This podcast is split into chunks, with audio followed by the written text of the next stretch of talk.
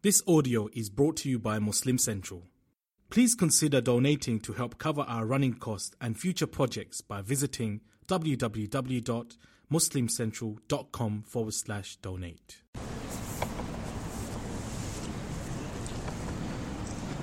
Assalamu alaikum wa rahmatullahi wa barakatuh. Bismillahir Rahmanir Rahim. Alhamdulillahi Rabbil Alameen. وصلى الله وسلم وبارك على المبعوث رحمة للعالمين نبينا محمد وعلى آله وصحبه والتابعين ومن تبعهم بإحسان إلى يوم الدين وبعد. We commence by praising Allah subhanahu wa ta'ala. As we always say, no matter how much we praise Him, we will never ever be able to do justice to the act of worship known as praising Allah subhanahu wa ta'ala. We ask Allah to accept from us whatever praise we engage in, and each one of us needs to become more conscious as to how much praise we are engaging in, so that we can increase it not only by mouth but even through our actions.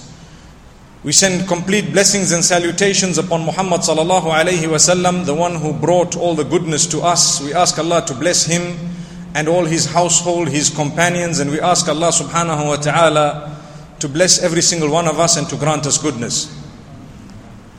Brothers and sisters in Islam, it is indeed once again a very great honor to be in the house of Allah subhanahu wa ta'ala, speaking about something that would remind us to become better believers, better Muslims, better people in general, because if we were to follow the laws set by our Maker, we would automatically become much better people. In the past I have spoken of the qualities of the believers, those who truly believe in Allah subhanahu wa ta'ala. And we made mention of verses of the Quran that Allah subhanahu wa ta'ala has described some of the qualities. Today I want to make mention of a few more qualities mentioned in a different part of the Quran, the opening verses of Surah Al-Mu'minun, and perhaps how we are to look at this. There are many angles from which we can learn lessons by the verses of the Quran. And therefore, whatever we say is not necessarily the only angle that it should be looked at. When Allah subhanahu wa ta'ala describes success, in the opening verse, قَدْ أَفْلَحَ الْمُؤْمِنُونَ, indeed, successful are the believers. If we are to stop there for a moment and ask ourselves, in my life, what do I think success is? Let's be honest. If I am to say success, I think immediately of certain things. What are those things? Is it wealth? Is it a nice house? Is it a beautiful car? Is it a lovely wife and children? Perhaps multiple wives? Allahu Akbar. Look at all the smiles on the faces. MashaAllah. Allah bless us all. What is success? Ask yourself and be honest. What do you think success is? So Allah says, successful are those who believe. Yes, we all claim to be believers. So Allah does not stop there. He continues making mention of the qualities of these people so that He can guide us. Because my brothers and sisters, the weakness we have is we consider success based solely on what is material or what is found in this world a lot of the time. So shaitan comes to us and makes us forget that success sometimes can be achieved even if you have not got what you want or desire in this particular world. This is why this afternoon we made mention of how some people are very poor, or some people might be downtrodden, yet they will be entering paradise before the others. There is a great possibility. So we need to fine-tune the issue of success, divide it into two. One is success in this world and one is success in the life after death. And if you have both, then we say Noorun ala Noor. You know, light upon light. You have both, mashallah. You have success in this world. You have beautiful children, a lovely house, and mashallah, good health, perhaps good looks, a beautiful spouse, and mashallah, you may have a lot of wealth and you are able to do so much. We will say alhamdulillah. And if you are also a person who is preparing for the akhirah in a very big way, whereby you can take heed of what Allah has taught us in the Quran, you would definitely be able to smile on the Day of Judgment when Allah calls you out as being from amongst the categories of those who have special treatment on that day. There are many ahadith which make mention of special treatment on the Day of Qiyamah. And I'm sure we would know some of these ahadith, such as the hadith of the seven categories of people, and this is a common hadith, who shall be granted the shade of Allah subhanahu wa ta'ala on that day when it will be needed the most. Pausing there for a moment again, Allah has sent to us a guiding light in the form of a messenger, Muhammad sallallahu alayhi wa sallam, who was a human being like myself and yourselves, obviously much more virtuous, the best of creation. He was chosen as a Nabi. He was chosen as one who would deliver the message. He delivered it and he accomplished the mission. This is why Allah subhanahu wa ta'ala speaks about how the religion is perfected. اليوم أكملت لكم دينكم وأتممت عليكم نعمتي ورضيت لكم الإسلام دينا. When Allah subhanahu wa ta'ala declares that on this day I have completed my gift upon you, or I have perfected the faith, the deen that I have sent down, the way of life, all the instructions are made clear, and my gift upon you is complete. I have delivered it to you, and I am pleased at that. If you were to submit, you will definitely attain goodness in this world and the next. So the Quran we have is the miracle of this ummah. Don't be mistaken. Always remember that. We see the Quran, we should know this is a miracle of the ummah. How is it a miracle? It is a miracle in every single aspect of its existence, because it is the word of the Creator. Subhanallah. For us, my brothers and sisters, it is important to know two things, amongst many other things. One is, why was the messenger sent? Do you know? You need to know. Why did Allah choose to send messengers? So some people say, well, to guide us, to take us out of the darkness and to guide us to the light and so on. That is part of the answer, yes. Some people would say, as a mercy to mankind, yes, that is part of the answer. It's all included. The messengers were sent primarily to show us how to worship Allah. The messengers were sent to, to show us how our Creator wants to be worshipped. This is why when I read Salatul Maghrib, how am I supposed to read it? Can I choose my own way and style? No. I need to make sure that I go back to the teachings of the one who was specially sent as a gift to me to show me how Allah wants to be worshipped. And this is why we always speak of innovation. You know, some people get upset when you tell them this is an innovation, that is an innovation, this is wrong, that is wrong. They get upset. Do not get upset. Because the whole purpose why the messenger was sent sallallahu alayhi wasallam was to lay it bare to you and I as to how to worship Allah. So I cannot choose and decide how the acts of worship shall be, but Allah decides that this is how you will worship me. So that is one point we need to understand and realize. Never insult the messenger, may peace be upon him, by indulging or engaging in something that is considered a direct act of worship that has not been taught by him. It cannot be an act of worship. Like we've said in the past, if a person stands in the heat on one leg with the other hand facing the sky and says, I love Allah so much and I just want him to notice me, is that fair? Is that good? It would be considered foolish, because not only is it an innovation, but it is harmful to the health and it is something unacceptable. So brothers and sisters, we need to alert ourselves at all times. At all times. What are we doing in terms of acts of worship? Did we learn a page from what we were supposed to be learning? Have we taken from the life of Muhammad sallallahu alayhi wasallam? Have we understood his entire mission? If not, we have a lot to learn, my brothers and sisters. And then we look at the second point, and that is the Quran itself. A lot of us use it as a book where we only soothe ourselves through its recitation without pondering deeply over its verses. And this is why Allah asks a question to all of us.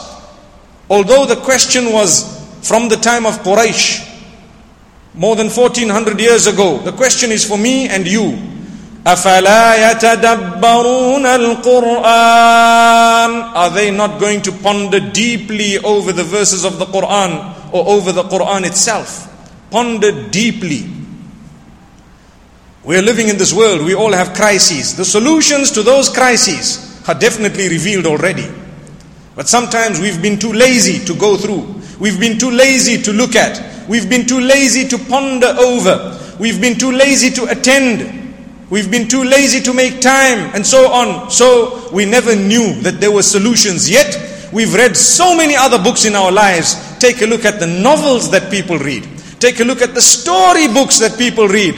Take a look at the economic books that people read. Yes, economic books. The books that will make you wealthy, perhaps, maybe. What about the wealth of the akhirah? What about the goodness of this world and the next? We need to understand and realize Allah has sent a book as a gift. If you don't understand a verse, make sure you make it clear with those who know. May Allah subhanahu wa ta'ala grant us goodness. So the book that is in front of us is a book that is a gift for me and you to look into, to read, to recite, to try and understand, to put into practice and to convey to others. This is why Allah says, قَدْ أَفْلَحَ الْمُؤْمِنُونَ. Successful are those who believe. The believers are the ones who are ultimately successful. So one might say, why is it that on the globe the believers are suffering? That's a good question. It is a test of Allah subhanahu wa ta'ala sometimes, and sometimes we are being tasted, or we are being made to taste part of what we deserve because of our abandonment of what has been revealed. That's what it could be. So there are many reasons. It's a test from Allah. Allah did not promise you that if you are close to me, I will not test you. The one who has had the most tests from all of us was the most beloved, Muhammad sallallahu alayhi wa sallam, to the degree that Allah says, Inna Allaha idha ahabba abdan ibtalah. This is a hadith of Muhammad sallallahu alayhi wa sallam. Obviously these words are the words of Muhammad sallallahu alayhi wa sallam, but the message is from Allah subhanahu wa ta'ala. When Allah loves a slave of his, a worshipper of his, he tests him. So you have bigger tests. You have this problem, that issue. Don't worry my brother, don't worry my sister. A day will come when you will be floating in paradise. Allahu Akbar. Floating in paradise. Why? Because you endured what Allah placed in your direction. May Allah create ease for us in this world as well as the next. There comes a time when your health will begin to fail you, whether you like it or not. There comes a time when you will lose that life of yours, whether it is today or tomorrow. That day is definitely coming. That means if people who are left behind consider it a huge catastrophe and a calamity that you have died, it would mean they have not understood that it's the only way that you can actually get to paradise. Everyone wants to go to paradise. No one wants to die. Have you thought of that? Who wants to go to Jannah with a show of hands? Let's see. Okay, I won't ask you who wants to die. Allahu Akbar. May Allah subhanahu wa ta'ala make it easy for us the day we go. And may Allah subhanahu wa ta'ala bless every one of us and grant us paradise. Brothers and sisters, even if we don't know one another, we love one another for the sake of Allah subhanahu wa ta'ala. The only thing that unites our hearts is the message of Allah and the deen of Islam and the iman that inshallah we are trying our best to keep flickering until the day we meet with Allah subhanahu wa ta'ala. So I am curious to know, who are these successful people that Allah is describing? He says successful are the believers. قَدْ أَفْلَحَ الْمُؤْمِنُونَ الَّذِينَ هُمْ فِي صَلَاتِهِمْ خَاشِعُونَ. One of the qualities of these true believers are, they are the ones who are in their prayer engaged in concentration. They have much concentration in their prayer, dedication in their prayer. Khushu' is a combination of many English words put together. Like I said last night, English does not qualify to translate the Arabic language, but there are certain words that are close, so we use them. Like I've given the example of prayer. Some people say salah is prayer. And some people say dua is prayer.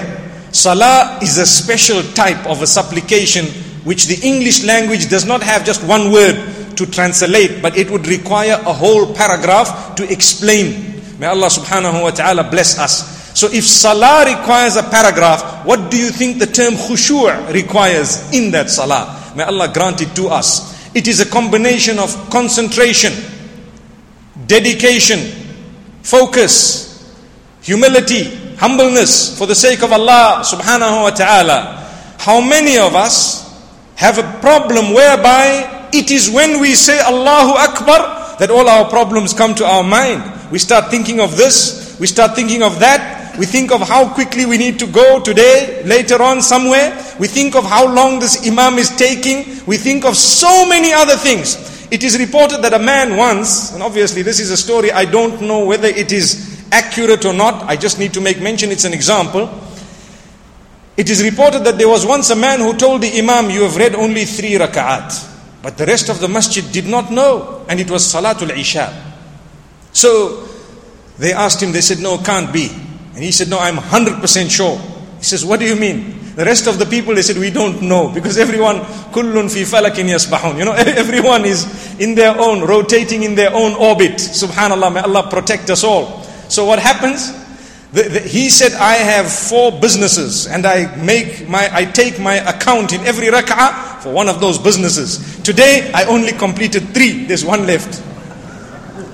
If this is accurate, it shows us how poor. In our lives, that is not an example that might happen. No. But it shows that all of us have some form of an issue.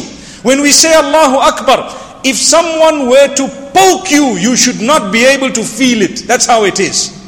If someone were to try and distract you, your mind is plugged in with Allah subhanahu wa ta'ala. It reminds me of electricity. When you plug that plug into where it is supposed to be going in the socket, and you turn it on and the electricity is coming at two hundred twenty volts, nothing will distract it. It will go wherever it is conducted. So much so, if you were to put your finger there, you get sucked into it so badly that you become charcoal. May Allah protect us. We are supposed to be plugged in with Allah when we are reading Salah, such that we are communicating with Rabbul Alameen at more than two hundred twenty volts. More than that. We are weak. So someone might ask, how can I achieve that? I am trying. I'm trying, I'm sure we are all trying to achieve that. How can I achieve that? So Allah subhanahu wa ta'ala says, وَالَّذِينَ هُمْ لِلزَّكَاةِ فَاعِلُونَ. Allahu Akbar. In fact, before that, Allah subhanahu wa ta'ala says, قَدْ أَفْلَحَ الْمُؤْمِنُونَ الَّذِينَ هُمْ فِي صَلَاتِهِمْ خَاشِعُونَ وَالَّذِينَ هُمْ عَنِ اللَّغْوِ مُعْرِضُونَ. Those who turn away from that which is futile. You know what is laghu? Futile, unnecessary, unimportant. If it is bad, we must be very far from it. But if it is unnecessary, we should reconsider our involvement in it. If you want concentration in salah, you need to cut out unnecessary activity and thoughts and deeds and so on. You need to cut out that which is not necessary. Today, we have less and less concentration in salah because we have more and more distractions. So if I have so many distractions in my life, I will have less concentration in my prayer.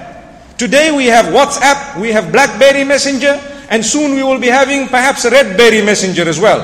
Because there are more red berries on the globe than there are black. Have you thought of it? One wonders why they started with that one.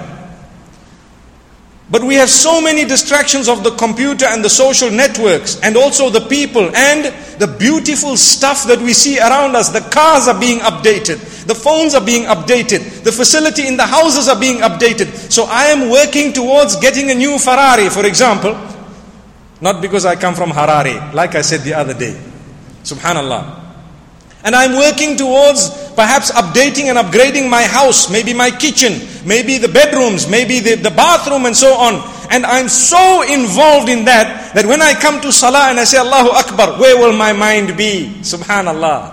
I'm not saying don't update, but don't become unnecessarily indulged and involved, where your life rotates around things that are not primary.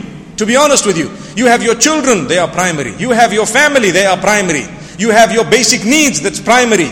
But that can become secondary when you indulge to the degree that you give them preference over Allah. So Allah says, Ya ayyuhal ladhina amanu la tulhikum amwalukum wa la awladukum an dhikrillah. O you who believe, do not allow your wealth and your family to, to d- distract you from the remembrance of Allah subhanahu wa ta'ala. Don't let them make you oblivious. Why?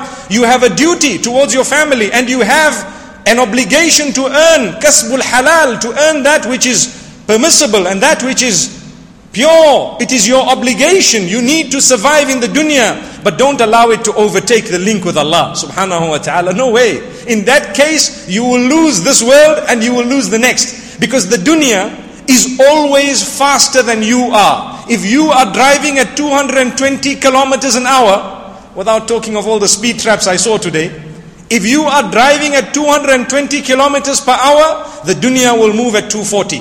When you get to two hundred forty, it will be at two hundred sixty. When you get to two hundred sixty, it will be at three hundred. You will never ever reach the climax. Never. In terms of the dunya. Have you thought of it? So this is why, if you are not happy with what Allah has given you and content, you will lose concentration in salah, because your mind will be involved in that which you are never going to get anyway. May Allah subhanahu wa ta'ala keep us content.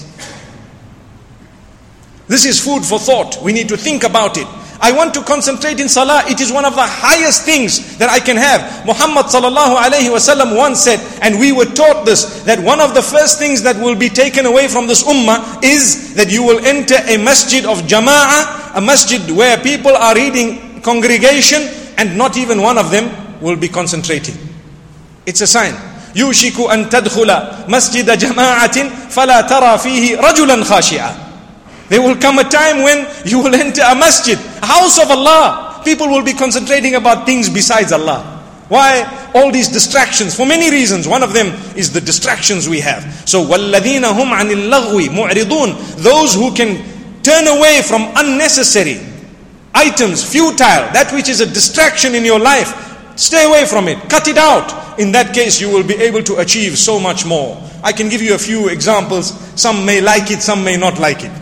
Some people concentrate on sport so much that they know more about sport than they know about their own religion.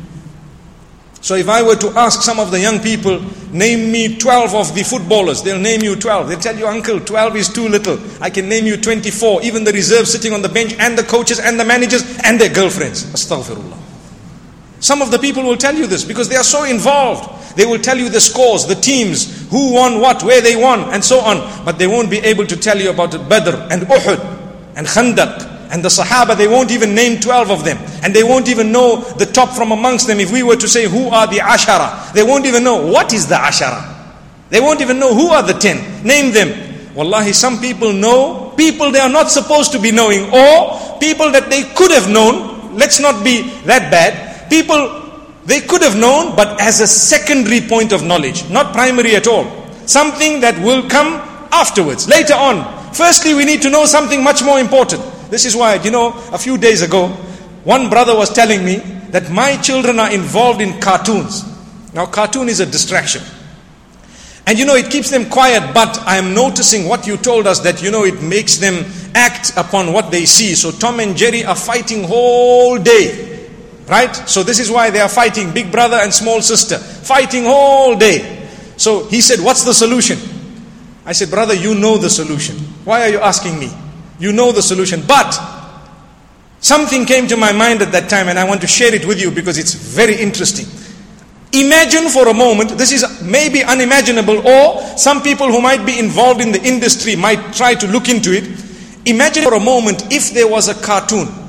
And the reason I'm saying this is because there are cartoons that distract our children, and we cannot sometimes get them off it because it was our fault to start them on it and hook them on it at the same time. When mothers think that, no, the best way to keep my child silent, just plonk them in front of a television. I use that word purposely because that's exactly what they do. They just dump them in front of the T V. And they, are, they say, my son is very good. He is being educated, my sister. He is being educated by what? By something you would not like to educate him. But you don't realize, just because he's quiet does not mean he is going to be a successful child. Remember, an effort is required from you, my parent, upon your child. May Allah protect us. Make us from those who can make time. Let's take a look at what I was saying. So, because it has such a big impact, It makes them fight when they see fighting. It makes them dance when they see dancing. I thought for a moment, what if one day Jerry had to open the Quran, even the non-Muslim children would open the Quran? What if one day Jerry had to read Salah and he had to cut the fighting and say, guys, it's time for Salah, let me read Salah. Imagine what our children would do. Turn off the T V, go and read Salah. Look at the impact of the television on your child, my brothers and sisters. My mind has raced because ideally, it would be best if we could abstain completely. But who is abstaining? Let's be honest. So what is the solution? Somehow, somewhere we need to come up with some alternative that we can market to the globe such that even the non-Muslims, when they are watching it, they think to themselves, you know what? We need to stop for a moment and open revelation. Why? That's where we will get guidance. Why couldn't the fathers think of those type of things? They only thought of fighting and of picking on one another. May Allah subhanahu wa ta'ala protect us. So Allah says, when you give up that which is futile, you will be able to concentrate on your salah. When you concentrate on your salah, you are most likely to be one of those who are considered the successful, because that's a quality made mention of. And let's take a look at the next part of the verse, where Allah subhanahu wa ta'ala says, وَالَّذِينَ هُمْ لِلزَّكَاةِ فَاعِلُونَ. So after he makes mention of the issue of abstaining from unnecessary activity, al-laghu, and وَالَّذِينَ هُمْ عَنِ اللَّغْوِ مُعْرِضُونَ, he says, وَالَّذِينَ هُمْ لِلزَّكَاةِ فَاعِلُونَ. Zakat, my beloved brothers and sisters, is divided into two major categories. People might think those who give out their zakat, that's a part of it, definitely.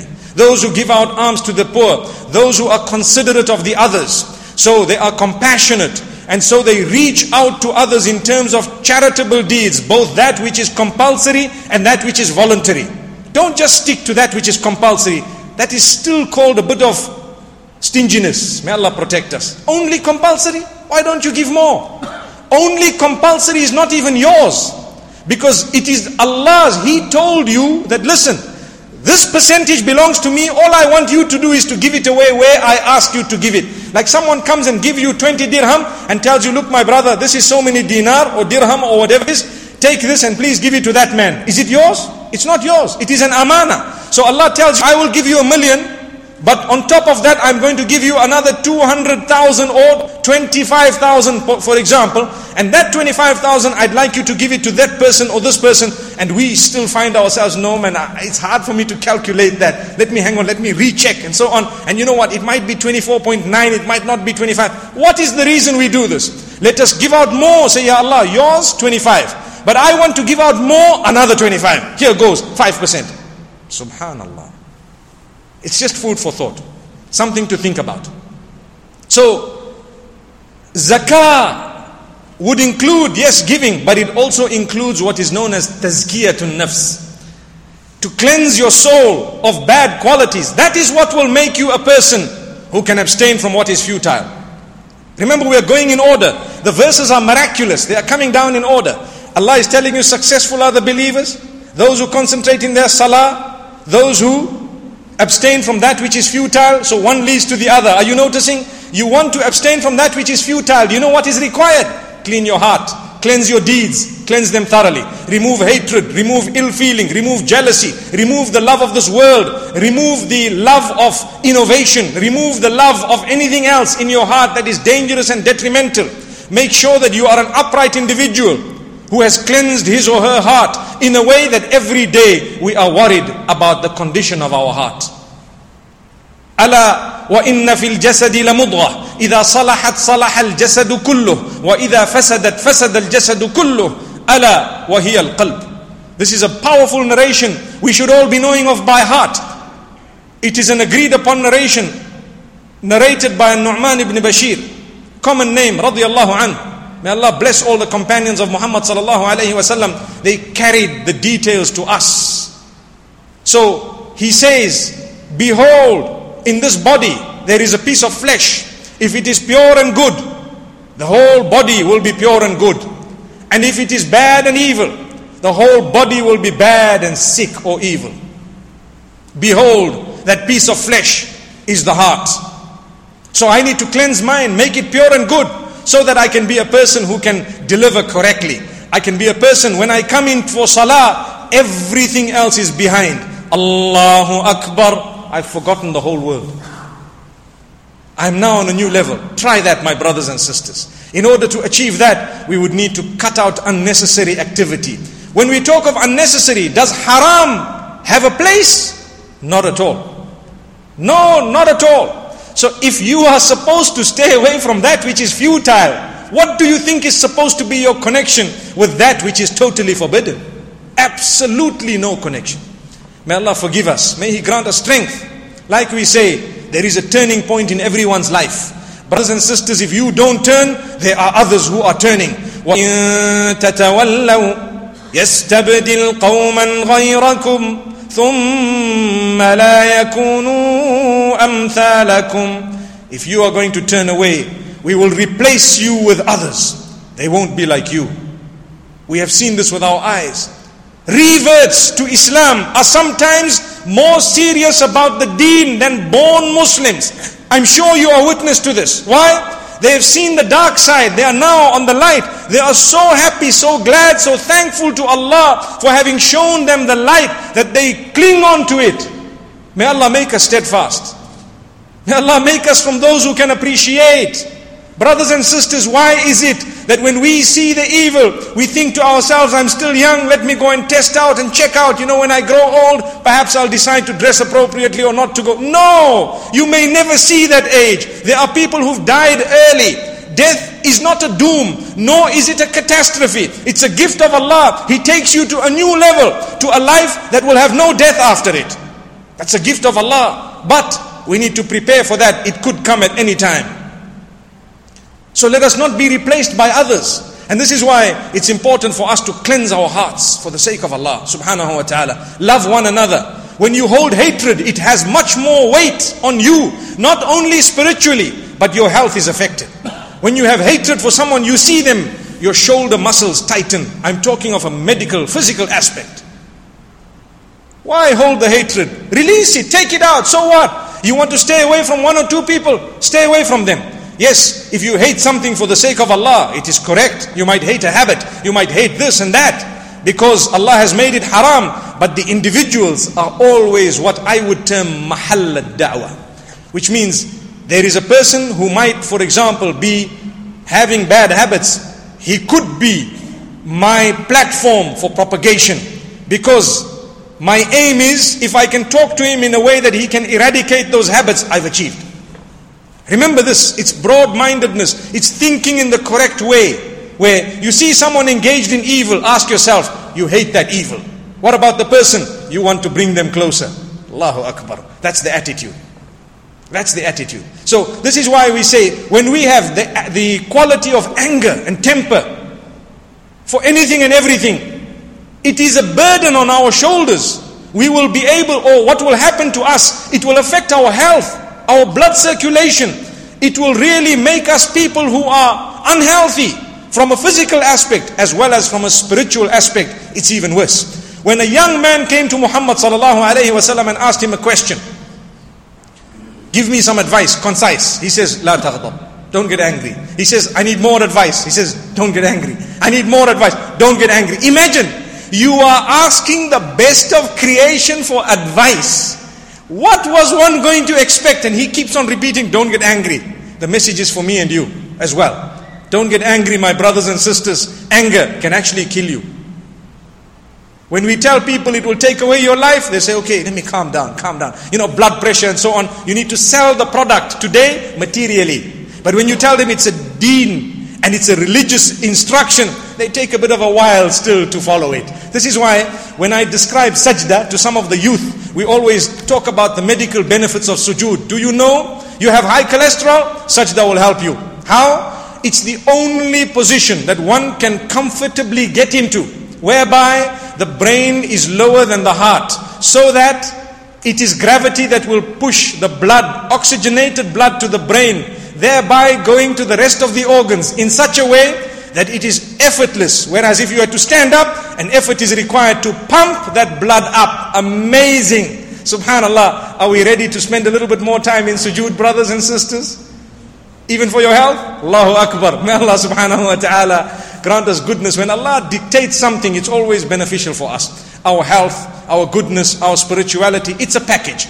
So we need to surrender to it and ask Allah to grant us goodness. So we have already reached a point where Allah subhanahu wa ta'ala speaks of zakah. وَالَّذِينَ هُمْ لِلزَّكَاةِ فَاعِلُونَ وَالَّذِينَ هُمْ لِفُرُوجِهِمْ حَافِظُونَ إِلَّا عَلَىٰ أَزْوَاجِهِمْ أَوْ مَا مَلَكَتْ أَيْمَانُهُمْ فَإِنَّهُمْ غَيْرُ مَلُومِينَ فَمَنِ ابْتَغَى وَرَاءَ ذَلِكَ فَأُولَٰئِكَ هُمُ الْعَادُونَ. Now Allah is speaking about the qualities of those same people who are successful. We're coming down one after the other. We spoke about how important it is to cleanse the heart and how important it is to rectify our condition. And Allah says they are those who protect their private parts. Direct language is used. الَّذِينَ هُمْ لِفُرُوجِهِمْ حَافِظُونَ.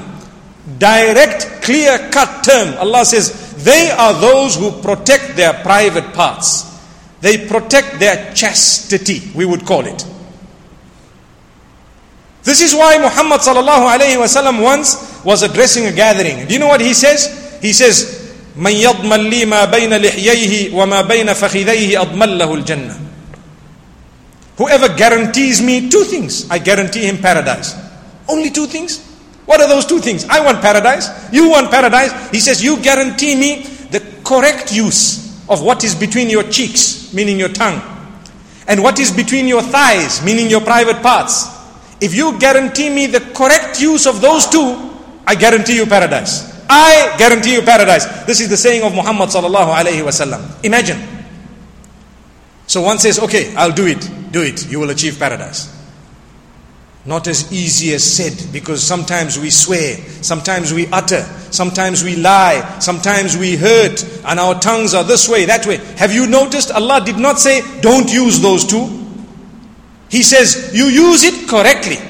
So Allah has a specific channel whereby you will use these two organs. They are so important that even in this verse or these verses we are reading, Allah describes the successful believer as he who has used these two organs of his in an upright fashion. Here one is being made mention of in the hadith. وَالَّذِينَ هُمْ لِفُرُوجِهِمْ حَافِظُونَ. And immediately after that Allah makes an exception to say those who use them upon that which is permissible, their spouses and others that Allah has made permissible for them. And Allah subhanahu wa ta'ala makes it clear, anyone who goes beyond that limit, they are definitely, they are definitely not only beyond the limit, but they have engaged in enmity. They have engaged in transgression of the limit. They will harm themselves. These are warnings from Allah subhanahu wa ta'ala. If a person cannot control his private parts, how will he be able to cleanse his heart? Allahu Akbar. May Allah protect us. If he cannot cleanse his heart, how will he be able to abstain from that which is futile? If he cannot abstain from that which is futile, how will he be able to concentrate in prayer? And if he cannot concentrate in prayer, how will he achieve the success being spoken about? You see how we have skittled it backwards? And in order to protect your private parts, look at what the next part of the verse says. وَالَّذِينَ هُمْ لِأَمَانَاتِهِمْ وَعَهْدِهِمْ رَاعُونَ. Those who are very considerate, or those who look after their covenant and their promises. They look after their allegiance. They make sure that whatever they have promised, the covenant that they are, they have struck towards, the covenant that they fall under is always looked after. It comes first. Amanat. The trust that is laid upon them is number one. The word amana, if I were to translate it, one of the words that I can use is trust. We have been entrusted with this iman. We have been entrusted with the life. We have been entrusted with nikah in the case of those who are married. It's a trust. The spouse you have is a trust in your hands. Do you fulfill it? Allahu Akbar. If you fulfill the trusts for Allah, you will be able to fulfill them for fellow human beings. And if you fulfill them wholly, you will protect your private part, because that is also a trust from Allah. And if that happens, you will be able to achieve much more, as we have spoken about this evening. Then Allah says, وَالَّذِينَ هُمْ عَلَىٰ صَلَوَاتِهِمْ يُحَافِظُونَ. The last quality that is being made mention of here, something interesting. Do you know what it says? Those who protect their salah. What's the difference between this one and the first one? The first one is quality. This one is quantity. So what is more important in the deen? Quality or quantity? Quality.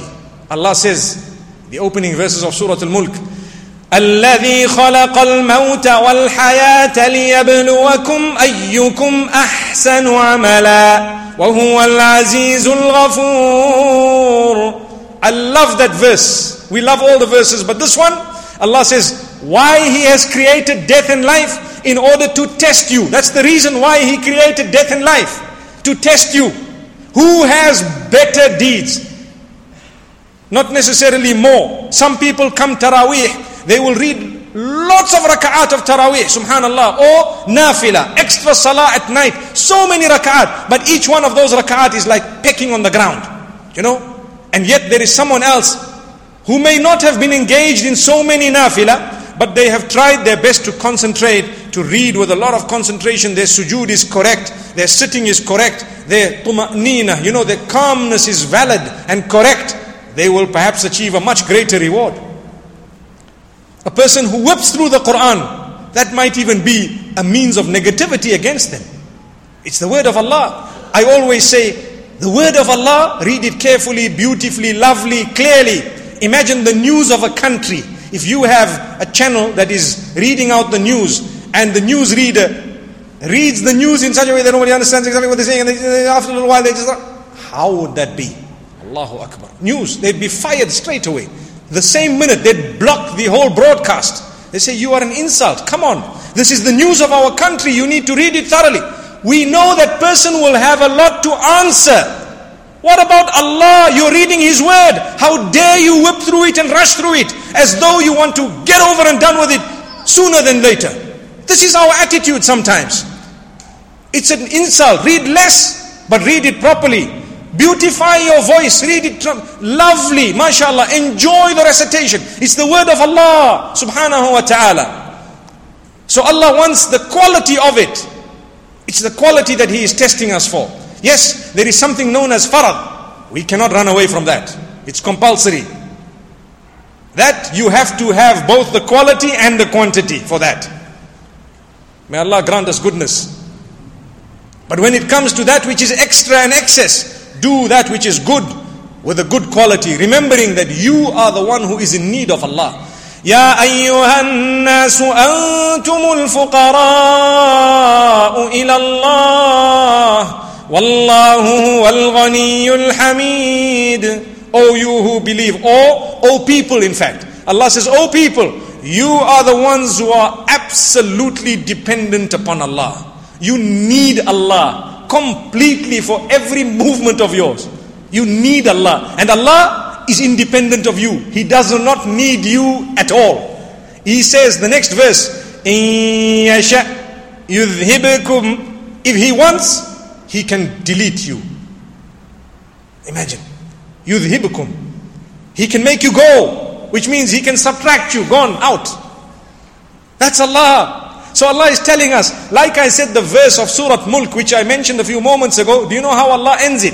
Allah subhanahu wa ta'ala says something very, very beautiful. He says, He is Aziz and Ghafoor, which means He is most powerful, yet He is forgiving. If He wants to punish, He can destroy, but He leaves, He lets go. He still says, okay, it's fine. So this is Allah subhanahu wa ta'ala. And this is the gift that He has bestowed upon us.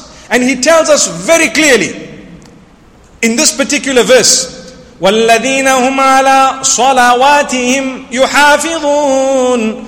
Those who protect the number of salah they are supposed to be reading. The term salawat is used here, which is plural.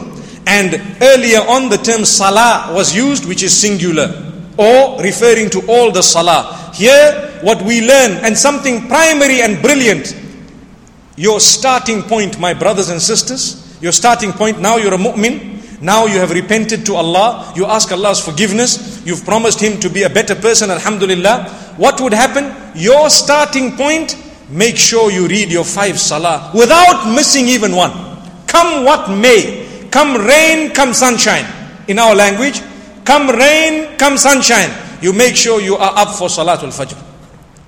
You make sure you read your dhuhr. That's a starting point. That is the beginning of the path. If that is in order, and you make sure you are punctual on that, come what may, it will lead to the next step. You become conscious of Allah. You become a person who protects your private part. You become a person who can fulfill all the covenants and so on, because you are already fulfilling one major one. Then you protect your chastity. You appreciate your spouse. You stay far away from sin. And then what happens? You are a person who can cleanse his own heart because your salah is in order. You will stop engaging in that which is futile. And what will happen? Ultimately you achieve success, because then what type of salah you read will come into play. It will become better. The quality of it will increase. So although the starting point might be the quantity, there will come a time definitely when the quality will improve. Remember this. The quality will improve. So inshallah, I hope and I pray that the few words that I have said would be of motivation. I want to show you how those verses end. Allah says, now we've spoken about categories of people, right? So Allah says, أولئك هم الوارثون الذين يرثون الفردوس. الله أكبر. They are the ones who shall inherit. They are the inheritors of what? Of the paradise, the everlasting abode of paradise. So if you try, you fulfill your salah, make sure it's in order, and you move up the ladder slowly but surely. Remember, if your salah is not in order, it's going to be very tough to build upon a building that has no foundation or a weak foundation. There will come a time when you find yourself dilly-dallying. Start off repenting to Allah, asking Allah to wipe out our sin, and at the same time asking Allah to open our doors and asking Him to make us punctual on our salah and remain steadfast. You should weep if you have slept over a salah. You should weep if time has lapsed of a salah and a prayer and you have not fulfilled it. It should be something that should make you cry. You should feel the hurt and you should read it immediately. مَنْ نَامَ عَنْ صَلَاتٍ أَوْ نَسِيَهَا فَلْيُصَلِّهَا إِذَا ذَكَرَهَا. The Prophet ﷺ says, whoever has mistakenly overslept or forgotten out of forgetfulness a salah, they should fulfill it as soon as they remember.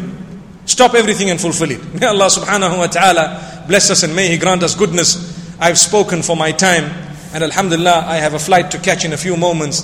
I ask Allah subhanahu wa ta'ala to bless us all and to grant us all paradise. I hope and I pray these few words can have been that of motivation and purity. May we all become people who are steadfast.